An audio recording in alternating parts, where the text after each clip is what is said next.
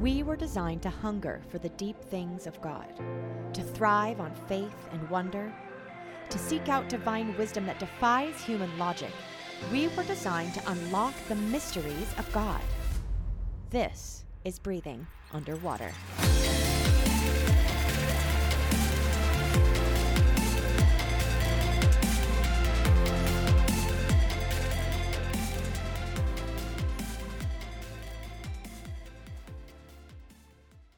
Hello, hello, and welcome back to Breathing Underwater. My name is Margaux. I'm your host. You are listening to episode 14.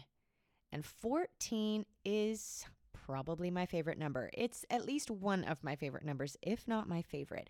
Right now, it's my favorite because it's playing a pretty powerful role in my life. God gave me this number in the last six months or so, and I have been really holding on to it to name my season and help orient and keep me grounded in what God is doing in my life. And interestingly, it's really hard for me to say this, but I think that today's episode is my favorite so far for reasons that you will find out very soon. But let me tell you firstly what 14 means. If you remember episode 7, we talked about the meaning of seven, and seven means spiritual completion, spiritual perfection, and rest. And so 14 is the double of that. So, first and foremost, it's going to be double spiritual perfection, double spiritual completion. It also means release or deliverance and God's oath that his word and his purposes stand firm. This double of perfection and completion is really this emphasis of his purposes standing firm. It's like established. In today's episode, I get the honor of interpreting a dream with my friend Heather. She and I went into this without any idea of what the interpretation of this dream was, and the Holy Spirit unveiled it to us during the interpretation time, which you're going to see. She and I are both interpreters and spend a good amount of time doing this and we read over the dream beforehand and both just said you know what we're both we're both pretty stumped let's just push play record let's just push record and see what happens and I get emotional even thinking about it.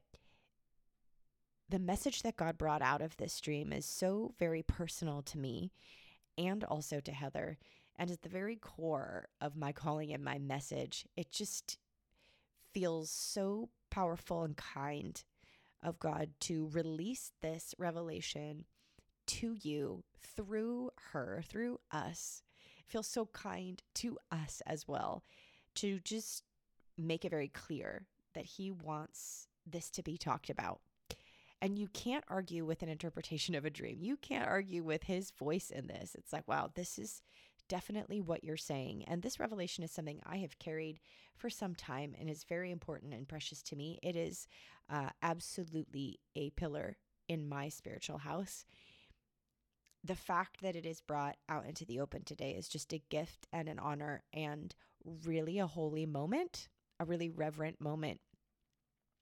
So, because of that, I had Heather just pray for us at the end of this episode. And so we just end with her prayer. It felt like it needed nothing else but just a period on what we talked about today. So you're not going to have the same outro. You're not going to hear the music. I'm not going to wish you a happy dreaming moment. We're just going to end with the powerful and fiery prayer that she releases. So go ahead and get comfortable and just open your heart and let the Holy Spirit speak to you. Let him challenge you. Let him reveal to you what he wants to reveal to you through this. This is God's heart and his passion for his people. So I will bid you adieu and enjoy episode 14. I am here with my friend Heather today, and I am so excited about it because this woman, hmm, God has brought us together for a purpose. I would say probably more purposes than we know. She and I met in a dream class last year, and we started a dream club, which you've heard me talk about before. We definitely have a club. Would you call it a club? Definitely a club. I call it used to call it a group, and then I'm like, club sounds cooler. Kind of like Babysitters Club. I was thinking the same thing. I thing. bet. It's we're of that generation. Mhm. Babysitters Club was really cool. If you don't know what I'm talking about, Well, I feel sad for you. Anyways, so it's really going to be a treat for me and for all of you to hear her dream today.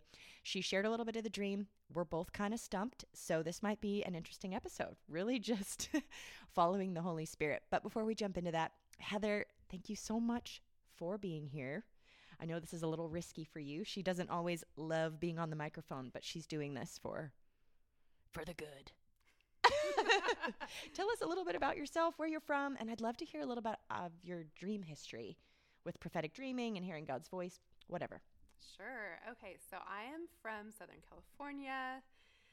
Oh, I miss the ocean so much. But anyway, um, That's real. and um, I grew up dreaming, but not dreaming good dreams. I drew up, I grew up dreaming, um, having a lot of nightmares. I was really afraid of the dark. I would see things in my room, and um, but my family had no grid for it, so Yep. they didn't. There was no like wisdom or training that they could give me, Yep. and I was always really afraid to go to sleep. Hmm. And um, so it was a it was a time of terror. It was a time that I I um, did not look forward to. Yeah, I dreaded the nights. Um, and it wasn't until I came to school that I got a prophetic word Mm. that I would have prophetic dreams at night. And then I realized I started paying attention to my dreams and I realized it was true. And um, there were tons of dreams with uh, strategies and insight that I had never tapped into before. I think I didn't realize it until uh, we were in that dream group Mhm. together Mm-hmm. and I started to uh, I started to learn the language of God, the symbolic language, Mhm. and then it was really clear. Yes, God actually not only was he speaking to me then in dreams, but actually he had been speaking to me in dreams um, for a long time. And I remember sitting in that class the very first the very first time, and we had um, someone training us. Mm. And getting an interpretation for a dream I had 10 years before that Whoa. It was huge. Oh my gosh. Yeah, it changed everything. So you had been recording them somehow, even though you didn't totally know that God was speaking through them? yeah, I think after that word that I got, I just started to be intentional about I see. recording them. Okay. But the one from 10 years earlier, you had had that written down somewhere? Maybe Or I, you just remembered I it? honestly can't remember. I Yeah. remember sharing it with many people, Interesting. and I remember them telling me, "Oh, that's just a you know demonic dream.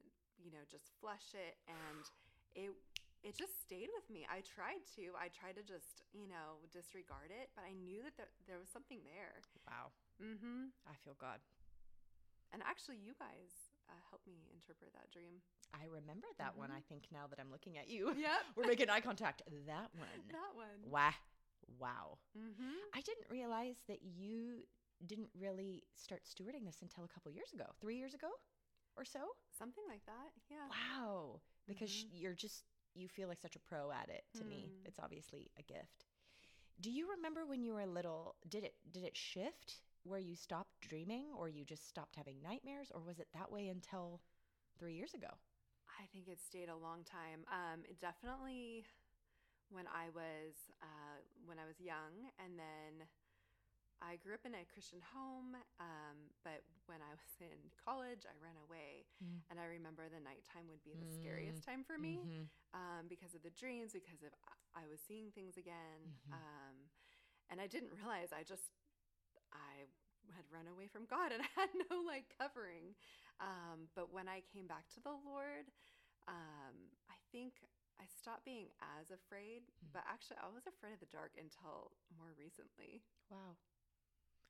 Seemingly for good reason because Mhm. you were being tormented as a kid. Yep. I've heard that oftentimes people with the seeing gift have especially tormenting dreams as children. And I, I believe that you have that. Is there any advice you would give parents or people who are having nightmares right now who are wanting to shift it or are feeling frustrated about that?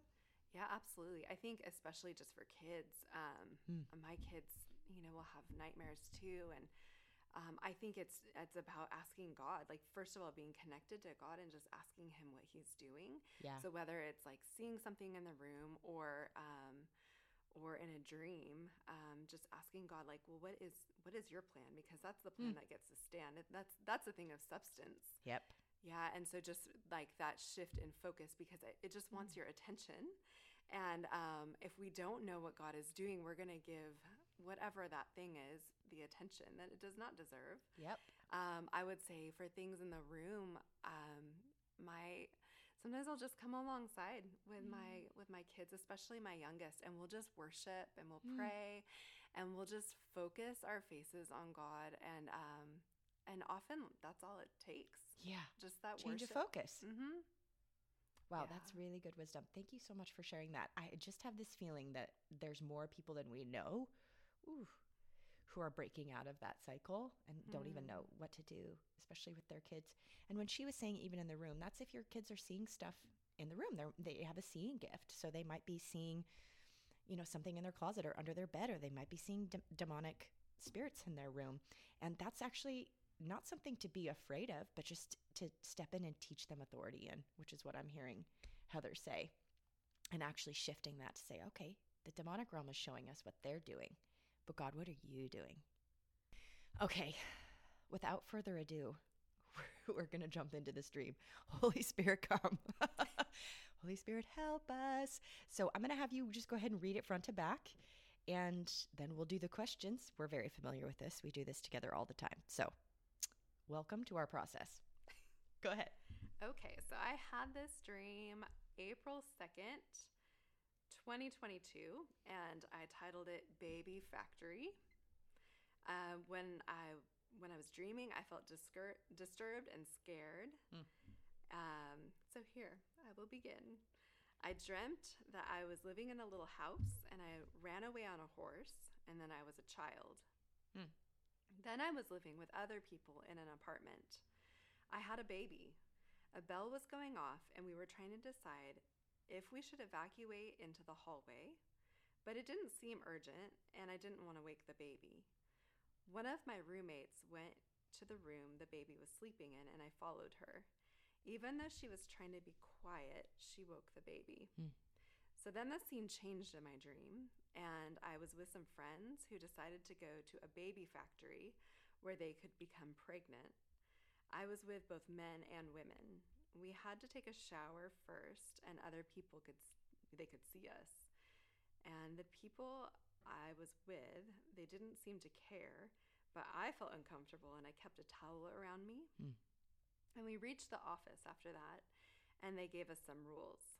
No taking the baby out for curiosity or science and a few other things. There was a big sign that said $6,000 with other numbers in the last three digits. They didn't mention that to us. I told my friends and they dismissed it. I walked through many beds and a bed that looked like a ping pong table. Mm. It was like a factory in a big open building. I was uneasy and I wanted out. I ran out of the factory, past the front desk, and I told them I didn't want to do it. A woman wiped my neck with something, like you would before a shot. She held a syringe. I was afraid of what was in the syringe, and I ran away down something that looked like a gigantic lazy Susan that was cluttered with stuff. Hmm. She finally caught me after much running and injected me with the contents of the syringe. She said it was for something harmless, but I wasn't sure if I believed her. I passed through many people who had either been or were going to the baby factory. At this point, most of them were men. The ones who had finished looked out of it like they were drugged or vacant. Even some were passed out, being dropped off on a strange on strange elevators. I passed through some men in a room. Somehow I was inside the room with them. One man was spraying cologne, and the other man egged him on as he prepared for the factory, Hmm. like some kind of macho thing. Hmm.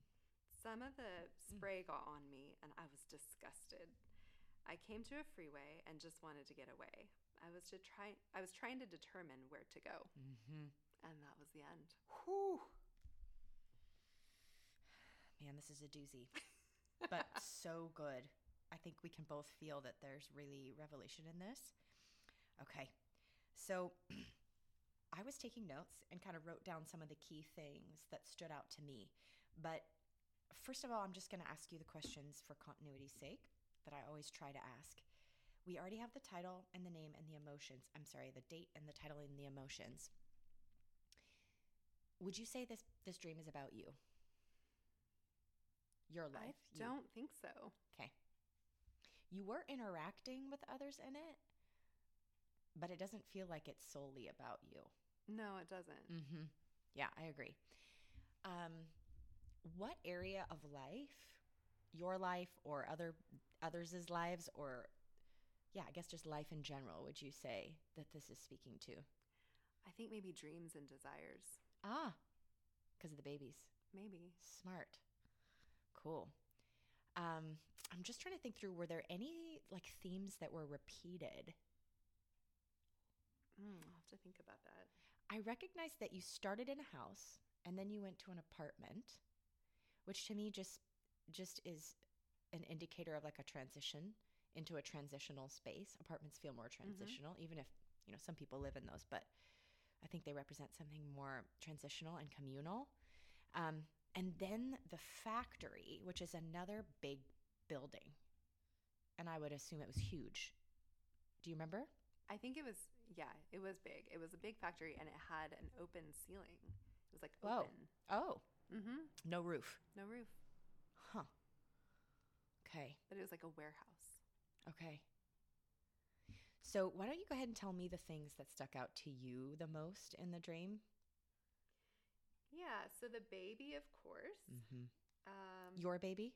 my baby. Uh huh. I had a baby. Yep. Before I ever went to the baby factory, I already had a baby. Yep. So there were quite a few things. The little house in the first, Mm-hmm. um, the horse Yeah, the horse. that I ran away on, Yep. and that I was a child, and then the apartment in the next uh, scene, and a baby. The bell actually is now standing out to me. It didn't alarm? stand out. mhm, Mhm. The alarm. It Yep. didn't stand out to me before, but it is now. Yep. Um, and waking the baby. I, I'm so curious what that means. Hmm. Um, of course, the baby factory. Oh, and here I have not been underlining as much. Um, definitely the six thousand dollars Yes. stood out to me. Yes. The ping pong table Yes. Same. My neck Yep. and the syringe. Yep. The lazy Susan. Me too. Also standing out to me. Yes. Um, and I think the men Yep. with a spray. Uh, and then the freeway at the end. Okay, so we wrote down the exact same things. Awesome. We're in tune. of course. Yes, God. Yes, God. Okay. Holy Spirit, what do we start with? If this is not speaking to your life, that's going to change it some. But the fact that you had a baby, usually when I dream of I'm I have a baby or someone else has a baby, it's um a promise or a gift or something that's just been birthed, right? That you're caring for. Does it feel like that was what that represented to you? Definitely. Okay. And so you were protecting that, Mm-hmm. and an alarm went off, and it was time to go. And someone woke the baby so that you guys were both leaving. I don't know if it was time to go. I think Oh. we were trying to figure out if, you know, what kind of alarm is this? And it, I, I remember writing, it didn't feel urgent. So I was kind of Oh. like waiting it out. And in the waiting, someone went in and woke the baby up. Got it. If we're thinking of baby in the way of promise or ministry or gift or something like that, do you have any idea what that would be pointing to? Maybe, um, maybe like a timing thing, Mm. like not quite ready or, Mhm. um, Like it because it's sleeping? yeah, Mhm. maybe something that like needs more time. Mm. And I don't Ooh. know.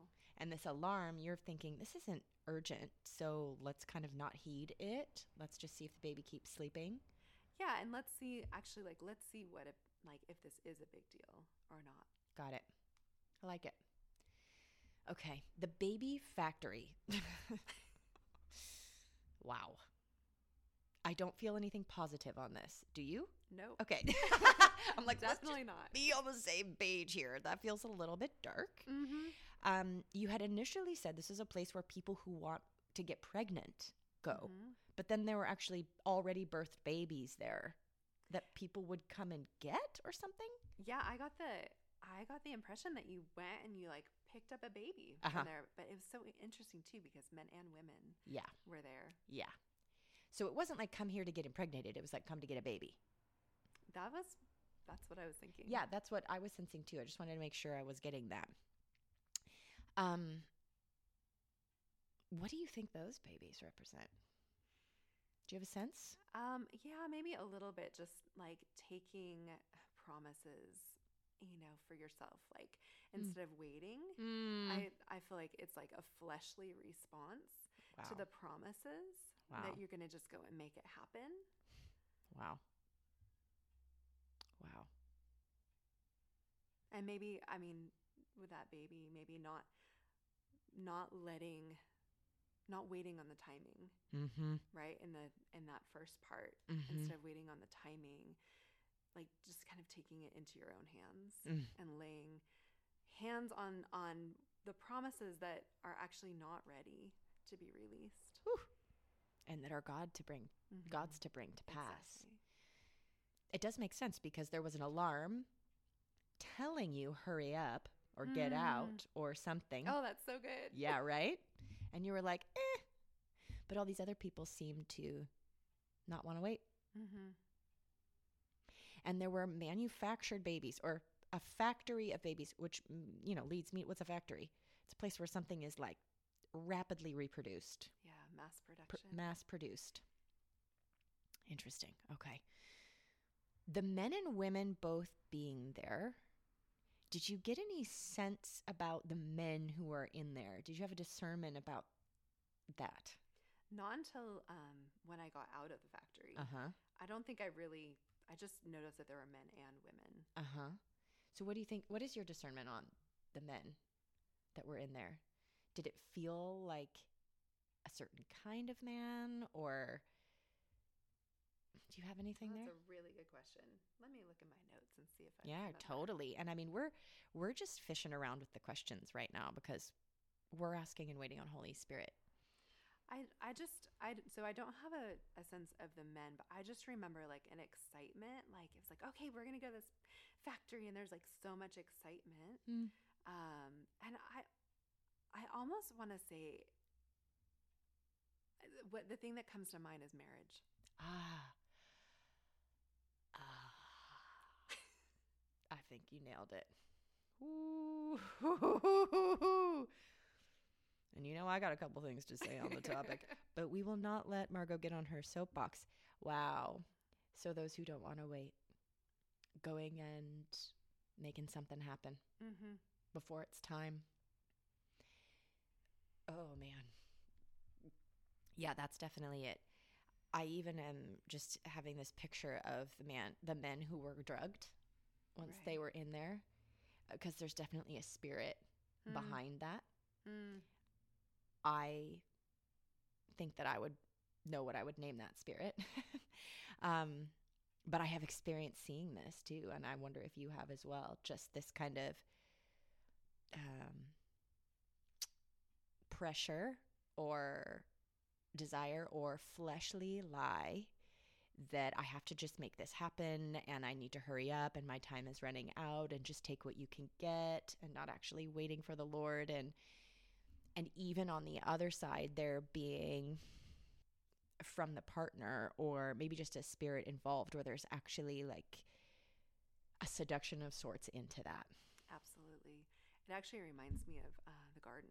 Mm. I think Mm. about um, I've had so many friends who, um, you know, long for the promise, long for it to be now, and they're, Yep. you know, they're wondering like, oh, did I miss it? And did I, yeah. you know, am I doing something wrong? And I always think back to the garden, and I think about Eve, and I think about the way that the serpent um, seduced her, right? And and the lie that God doesn't have the best Yeah. for her and that Yeah. actually she needs to lay hold of the best thing that she thought was the best and it led to life but she passed it on or led to death and she passed it on to Adam. Yeah, that's definitely what comes to mind. Yeah. Just even thinking of Adam and Eve in this original design and that woman came from the side of Adam and that they were once one and then they were two and then they came back together again and Adam was asleep while he was Mm. creating Eve. So God was alone with Eve for a period of time while he was preparing her or just growing intimacy with her himself and he was asleep until he woke him up. And when he woke him up, he immediately recognized like this is bone of my bone and flesh of my flesh. And I just so strongly believe that this is how God designed it and that we actually have the experience of bone of my bone and flesh of my flesh if we will wait Mhm. and we will discern and we will honor who we really are, not try to be someone else so that we can get a mate or try to make something fit into something, but actually just trust God to bring the mate that He knows we were designed to run with. Absolutely. Like um, for women, it's like the way that they dress, the way that they walk, the way that they talk, the way that they, um, you know, laugh at the jokes and, you know, seem so engaged, but actually it's a lie. Mm. It's completely a lie. And the way that we even adjust ourselves to, to um, fit what we think that man wants, Yep. and we are willing to sell ourselves out Yep. um, to like fit in and to be chosen, and then you're stuck after that. Yep. And the enemy is so happy because then we're not able to really come into the fullness of who we're meant to be. Absolutely. I mean, I have so many more thoughts on this, and I really feel the Lord on this topic. And I'm just going to say this for any of you men or women who are still waiting. I am one of those people. And this is something that I took into my own hands for, you know, my teen years and my 20s. And then it was very clear. I had a come to Jesus moment where he was like, You know what I have promised you? I have promised you the best. Will you wait for it? And I had a re ante in. and I said, Yes, I will. And that was a long time ago. and it's been a challenging road, but he continues to say, Margaux, I have the best for you. And when you wait for my best, your partnership is going to go so much further and be so much more beautiful and so much more satisfying. I actually have the desire to put a mantle on a couple, not just on a person, but on two lives surrendered to go the same way. You know, you can actually be unequally yoked and married to a Christian. the old thought is like, oh, as long as they're a Christian. Okay, no, not as long as they are a Christian. And I, I'm sure some of you are even nodding with me right now because you've been in relationships with a Christian on the who, who is not equally yoked to you. There is a purpose and a plan for your life and a calling on your life that God is strategically going to bring you partnership for, for your delight and fulfillment and for his glory. And I think it's so easy to get into wrong relationships. And that is one of the ways that the enemy will keep us tethered to codependency and trying to keep that thing afloat and to just try harder and work harder. And if I just sacrifice more, because, you know, marriage is all about sacrifice. So if I just sacrifice more, which turns into I'm sacrificing who I am, I'm sacrificing my convictions, I'm sacrificing my inner knowing and my intuition. I'm sacrificing the calling on my life to stay in this codependent space. If we can get stuck in that, that is one of the hardest things to get out of. And it takes the brave. It takes the brave. And I'm seeing a, a sweeping move of God right now that is actually entering into false relationships and covenants that threaten his plan and the call on people's lives, the ones that are you know, demonically charged, all of that. And he's making it right and he's bringing restoration. And I just feel really grateful that God is speaking even through this dream about this. And this gives a whole another perspective. And I think we just unlocked what's going to unfold the rest of it. Absolutely. Do you have anything more you want to say on that before we go back to the dream? Um, yeah, I've been there. Definitely went after um, what was not God's um, God's partnership, and um, I I can see my part in it. I can see the ways that I I flirted or the ways that like even when he told me no, even when he said like this is not it, I want you to break things off.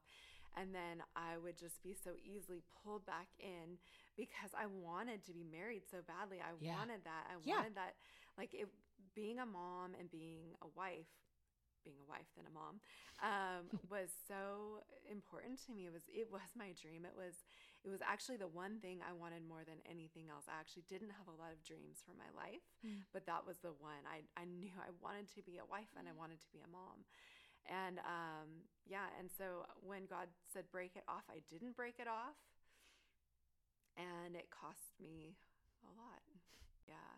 And oh gosh, I don't I'm like, oh, the other symbols make so much sense now. It's all becoming clear. Yeah, yeah. The cost was high. I didn't realize like the cost of it. Um, on waiting on God's timing, or even just not taking things into my own hands. You know, there's so much that we can do that we, it's like so sly. It's like where we feel like we're waiting, but we're not actually waiting. Um, and it looks like laying it down in the altar. Yeah. Yeah, it looks like watching the fire hit the altar and watching your dreams burn. Yep. Like that's what the waiting looks like.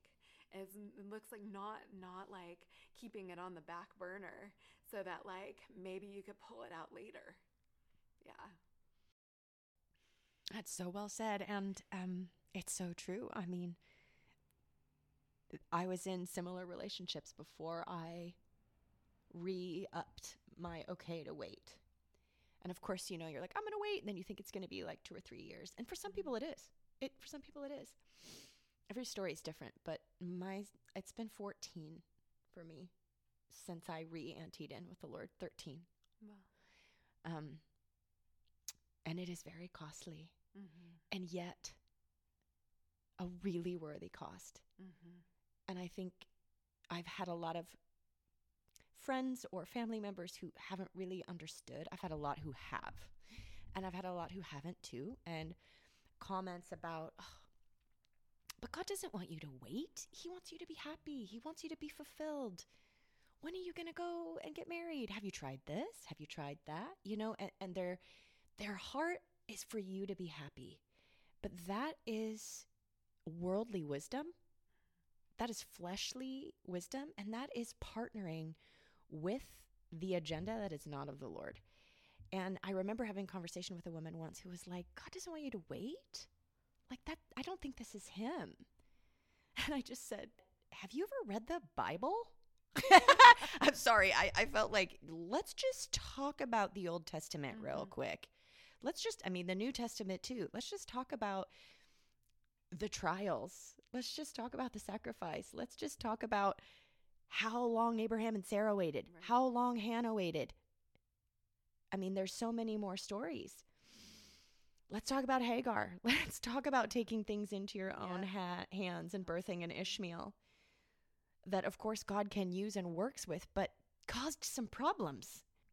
So it's just you are spot on, Head, and it's it's validating to me as well because to stay to stay in that posture of sacrifice, and I, I don't even mean it in the way of like I'm living my life just carrying my cross, you know, not Mhm. even that. It's such a it's such an honor to yield everything to Him, and there is a cost to it, Yeah. but He's worthy of it all. Yes, he is.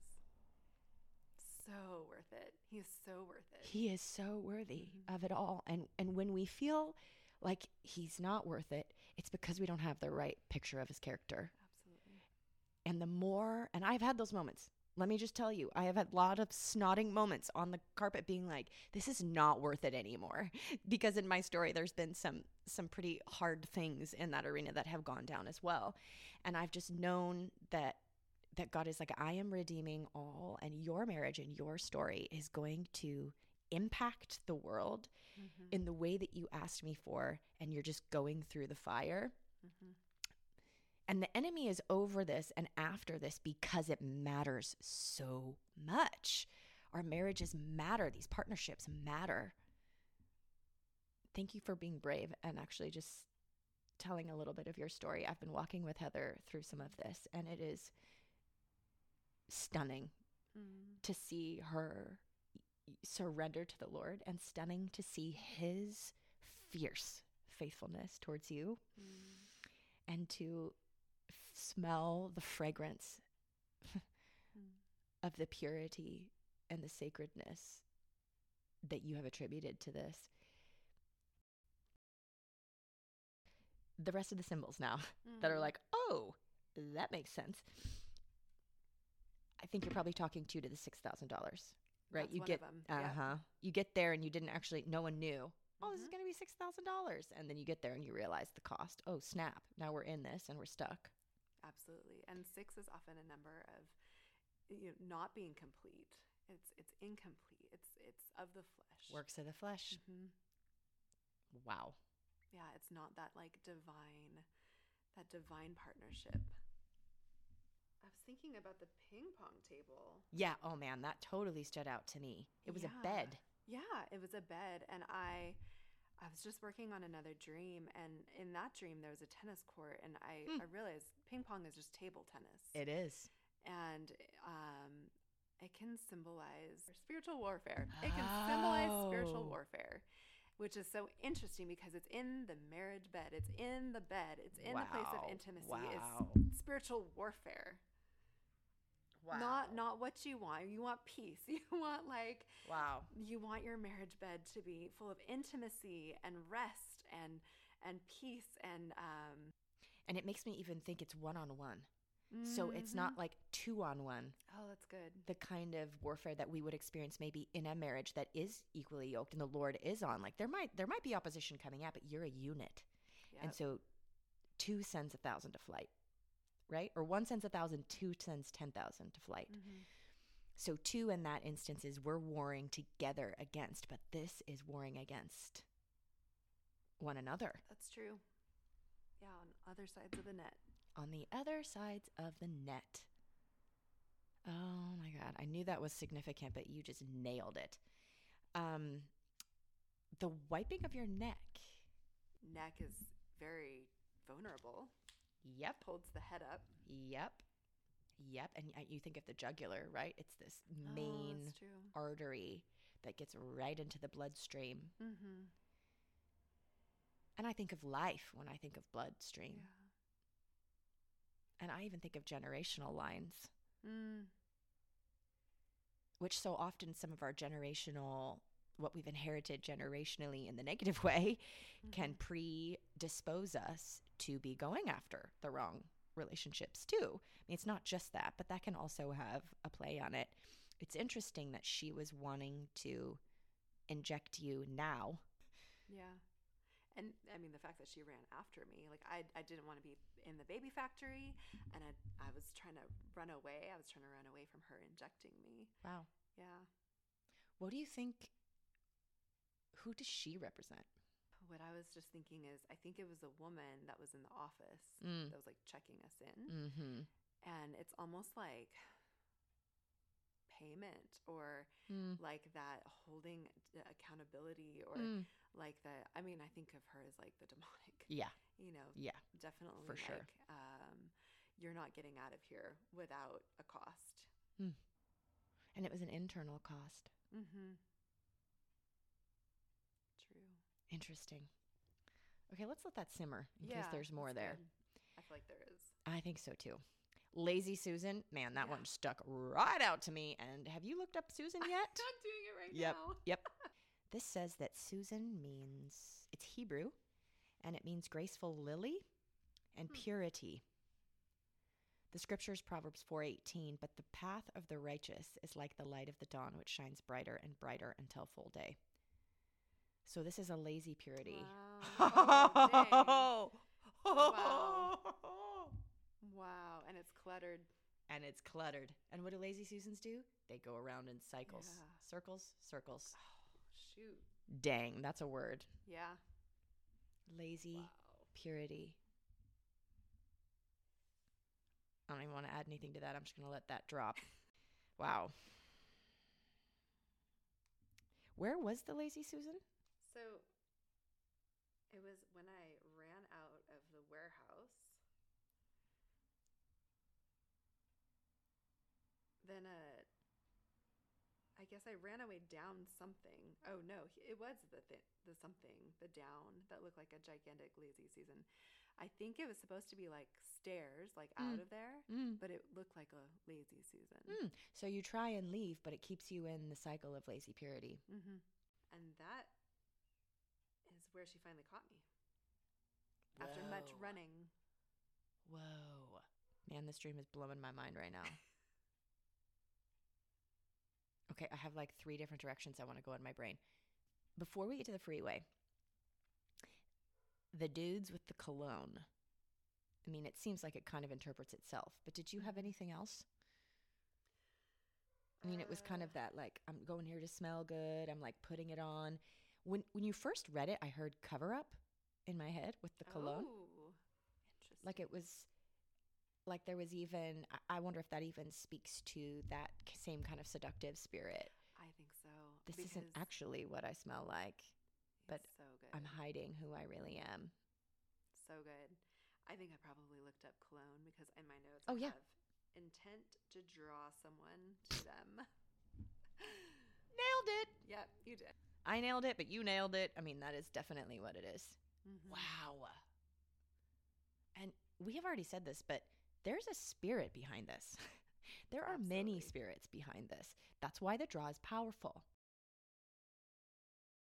Man. I'm just thinking like I have this picture of magnets, right? Because that spirit's very magnetic. Yep. And if your magnet is not faced in the right direction and is not active in being Against. yes, or you're even attached to something else, right? Like the Lord, Mm. right? Like it can be Preach, easy girl. to be to be Preach. stationary and be drawn to that magnetic force.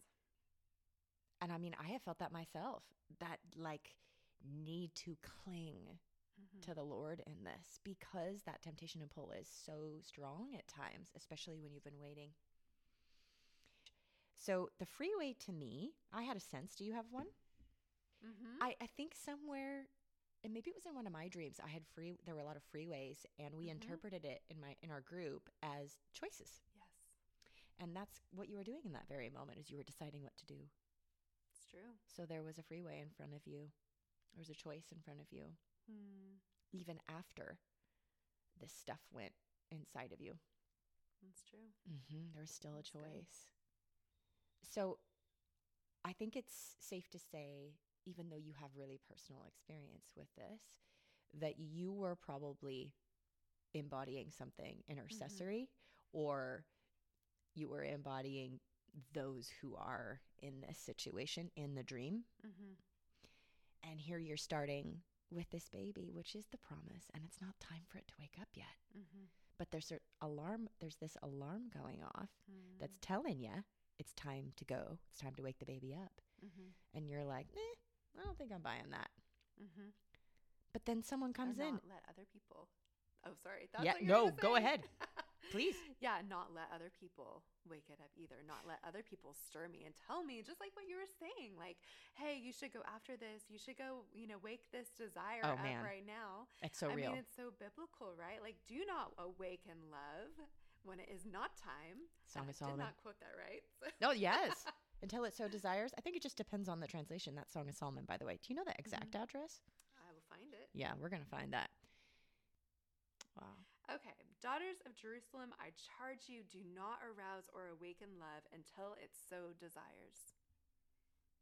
I charge you, daughters and sons of Zion, do not awaken love until it so desires.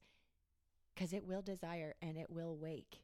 Mm-hmm. And I, I think that it can be tricky when we talk about desire too, because it's easy to have feelings and desires towards other people that maybe aren't the person that God is wanting to align us with. So it's a it's a discernment piece and a staying super close to the Lord to recognize when it's desire that is has been awoken by God. Mm-hmm. Yeah, and I think I mean just going back to the Lord over and over and Exactly, over again. Like, is this is this it? Is this it? Yep. Not like I'm feeling not going this. forward because it can be so easy to be swept around, along like a current, going forward. Yeah, absolutely. Getting So that easy. okay from the Lord, getting that yes, getting that seal of approval. Yep. Mm-hmm. And maybe we already said this. And like while there's these desires, you know, that might be carrying us along, paying attention to the other heart movements or the other gut movements, paying Mhm. attention to when there's flags in the midst of that. Sometimes we, oftentimes, we don't want to look at all the other things. We Mhm. just like oh, so the much. desires to rule the show. Mhm. But there are checks and there are flags. And also times when God actually says no and we Mhm. step over it. I was in a relationship in my late 20s that I thought I was going to marry this guy. I knew in my heart of hearts that he wasn't the one, but he was the best that I had had at that point. And there were two or three different times, I think it was three, where I heard borderline audible voice of God say, "Don't let good be enemy of the best." Wow. I didn't want to hear it. And I wasn't as familiar with God's voice then. So it was easier for me to be like, oh, that was probably just, oh, I don't really. And I just put it under the rug Mhm. until he, in his jealousy, his beautiful jealousy, God in his beautiful jealousy, shut that sucker down in a way that ended up being really painful because yeah. it ended so abruptly and I felt so hurt and rejected by this person. But it was the hand of God. Mm-hmm. And how often do we like get hurt and, and like offended by God too in those So situations? true. Like, how how could you not take care of me? How did Right. you let this happen? Right. Right, Mhm. exactly. And I really honestly felt that way for a period of time of just like, oh God, this happened and and why did it happen? And don't you want me to be married? And blah blah blah. And and, and just years after that, a few years after that, it was just made so clear. God brought me back into that and was like, I saved you. So kind. And I look back at that relationship and I'm like, what was I thinking? But I was just in that space. I, I didn't have the breakthrough in knowing my identity to the degree that I do now, or what I was really worth, Mm-hmm. or what God was really capable of, or what He really wanted for me. But He wants the best. Is there anything else you want to say or add? I wanted to look up syringe real fast. Let's look up because syringe. I know, like, even if that was injected in me, I know that like God has a different plan. Yeah, syringe speaks to either spiritual life or death, depending on the contents. Mm-hmm. And this case is definitely death, Yeah, spiritual, spiritual death. Of course it does, because when you are unequally yoked, what goes? You fall asleep. You fall asleep. You're not able to operate in your giftings or callings. Yep. Your true, your true identity goes to sleep. Mm-hmm. Man. What do you feel is the application now that you have the interpretation of this dream? Application for me or for Yeah, for you or for yeah, for others, whatever you feel. I mean, I think I, in the past, I've often had, like I said, women that will come up to me and they'll talk to me about their dreams for getting married. And I see that longing and that, like, it's so hard to wait. And I get it. It's so hard. Um, but I think that this is, I always felt the thing about the garden. I always knew that. Mm. But I, I feel like this just gives it a whole new language Mm-hmm. that like actually of course when we follow god when we when we are obedient and we surrender to him like of course he's going to give us good gifts he always gives his children good gifts like you cannot go wrong by by following the lord being yielded to the lord not taking things into your own hands but but allowing his hands to actually give you Yep. the good gifts Yep. and um, yeah, so it's just, it's such a beautiful contrast. Well, I don't know if I'd use the word beautiful, but it's a stark contrast to the hands of God giving um, us, men or women, these gifts. And it doesn't even have to be marriage, it could be anything. It could be that ministry. Exactly. It could be, um, I mean, really, it's That it house. so yes, so broad. But when we take, we we reach out and we take that thing that God has told us no, when we know it's on the tree of the knowledge of good and evil, and we take it for ourselves, like there are consequences, and and we often do not know the cost Mm. until after we've picked it until after we pick it from the tree. They don't tell you those things. And what happened with Adam and Eve after they ate that apple? What did they experience? Yeah, shame, nakedness, separation from God. Spiritual death. Oh, yes, that's true the too. syringe. oh my gosh. Yes. Good. As you were talking, I just felt like I wanted to read James 1, which is every good and perfect gift Mm-hmm. Comes down from above, from the Father of heavenly lights, who does not change like shifting shadows. We want his good and perfect gifts. And that will that will require yielding and that will require a cost to a degree. But in the same way Jesus for the joy set before him endured the hardship that he endured, he calls us into that Mm-hmm. but for the joy set before us. He has made us more than conquerors to endure with him. And I would say, even just in my own experience, the way I know myself now, differently than I did 13 years ago, the way that I love myself, the way that I set boundaries, the way that I don't settle, the way that I know who I am and what I'm called to. And the time of getting to know Jesus as husband, which I know you Mhm. understand. yeah, it's it's it's invaluable. You can't put a price on that. You can't put a price on that. And you can't find a better husband. And you certainly can't find a better husband. That is true. He always takes out the trash. Mm, I love it. Yes, Okay. he does. He sure does. He always takes out the trash. He takes out my trash. Mm, Thank God. too. Yours too. yep.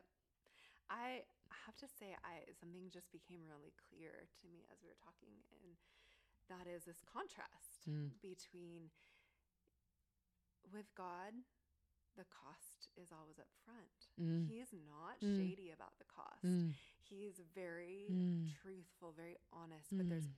the cost is unto a reward. And Yep. with this other scenario, with us choosing to partner with the flesh, the reward comes first and then the cost. Just like the fruit. Mm-hmm. It looked good. mm-hmm. It tasted good for a second. mm-hmm. And then big consequences. Yeah. And even just on that, consequences consequences that affected generations, Mm-hmm. which is what happens in marriages. We have children and we affect their lives too. And and Christ has already paid the price for this. So this is the good news. Mm-hmm. Anyone in a situation right now that you're feeling so frustrated or convicted or the Lord is you feel like it's too far gone. It's not. The blood of Jesus can break any chain, can cleanse any bloodline. That's And even in this dream with you and the syringe and the stuff going in your in your bloodstream, blood of Jesus mm-hmm. can take care of that. It's enough. And as his kid coming and being grafted in again, it, he treats us like his own flesh and blood. And so your blood has already been purified. And he's continuing that process of internal purification in all of us, in every situation. But even speaking to those that you represent in the dream, you're, there's still a choice and there's still a Mhm. cleansing of what went inside you. It's not it's it's not duped forever. It's not right. just in you and can't ever get out. The blood of Jesus is powerful enough for that. And he makes us a part of his bloodline when we put every part of our life to abide in him. Man, I feel like we just preached today. Whew.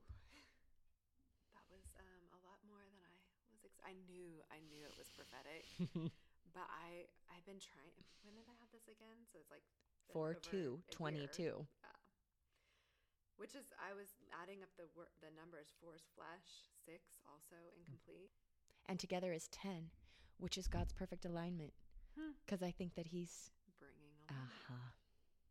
Heather, I just, I mean, you can tell because you're sitting next to me, but I'm just stunned about what came out of that dream. And I feel so encouraged. And I always feel encouraged when we're together and we talk dreams and revelation. God always moves so powerfully. But I just want to thank you so much for actually coming and getting vulnerable. I mean, just coming and speaking on a microphone was vulnerable for you. yes, Not to mention sharing a dream, which is also vulnerable, vulnerable. But then sharing your heart and your wisdom is vulnerable too. I just you are a, a really strong prophetic voice that is going to break chains and is going to bring peace and you mother and you you mother and nurture in such a beautiful way and I mean that in the way of covering and gentleness and fierce protection at the same time. And I'm so looking forward to having you on again at some point. I think we just opened a can of worms, is what I think happened. Uh, more to come. Um, but would you just pray? Would Mhm. you just pray for us and for the listeners and anybody who who needs it? I feel like we really just need to seal that off because Mhm. that was really profound and holy. Absolutely. Yeah. Yeah, actually all day today I was thinking of um of the Welsh revival actually. Hmm. And I I didn't have a revelation for this dream, but um I just kept thinking about Evan Roberts' prayer, bend me. Mm-hmm. He just kept saying bend me over and over and they were they were waiting for the Holy Spirit. They wanted the Holy Spirit. They wanted more of God. And what happened is like this this prayer movement and this man that was just so hungry that he didn't care what the cost was. He just wanted more of God. And so he would just pray, Bend me, God, bend me, bend me. And I think of just the humility Mhm. that that means. It's like, humble me because you are worth being humbled. You're worth the cost of being humbled. You're worth anything. You're worth my pride. You're worth my, um, yeah, embarrassment, whatever it is, like you are worth it. And God came in such power that it transformed the entire country. And there was this purity movement that went through the whole entire country. And bars were closed down. And like it, it just, it transformed the entire land. And so, um, yeah, I now I know I was thinking about that, and I'm just gonna agree. God, would you bend us? God, Yes. would you bend your church? Would you bend your bride? God, you are the groom, and we are the bride. And God, we want to be kept pure for you, God. And we give you all of our dreams. We give you all of our pride. We give you all the places that we think that we could do a better job than you. And God, I thank you that you will always give us the best. And so, God, we're a bride that waits for the best. We're a God, a bride that that will keep our oil burning, and that will keep our oil. yeah, we'll, we'll keep not just. Um, ah, yeah, I just see, I see jugs and jugs and jugs of oil that we are prepared because we are looking for the bridegroom. Mm. We are waiting for the bridegroom. We will not be swayed left or right. We are looking in the eyes of the bridegroom because he is coming. Yeah, so God, I just thank you. I thank you for the humility for the season that you are releasing to your bride. And we love you. We choose you. We say you are worth every sacrifice. Amen.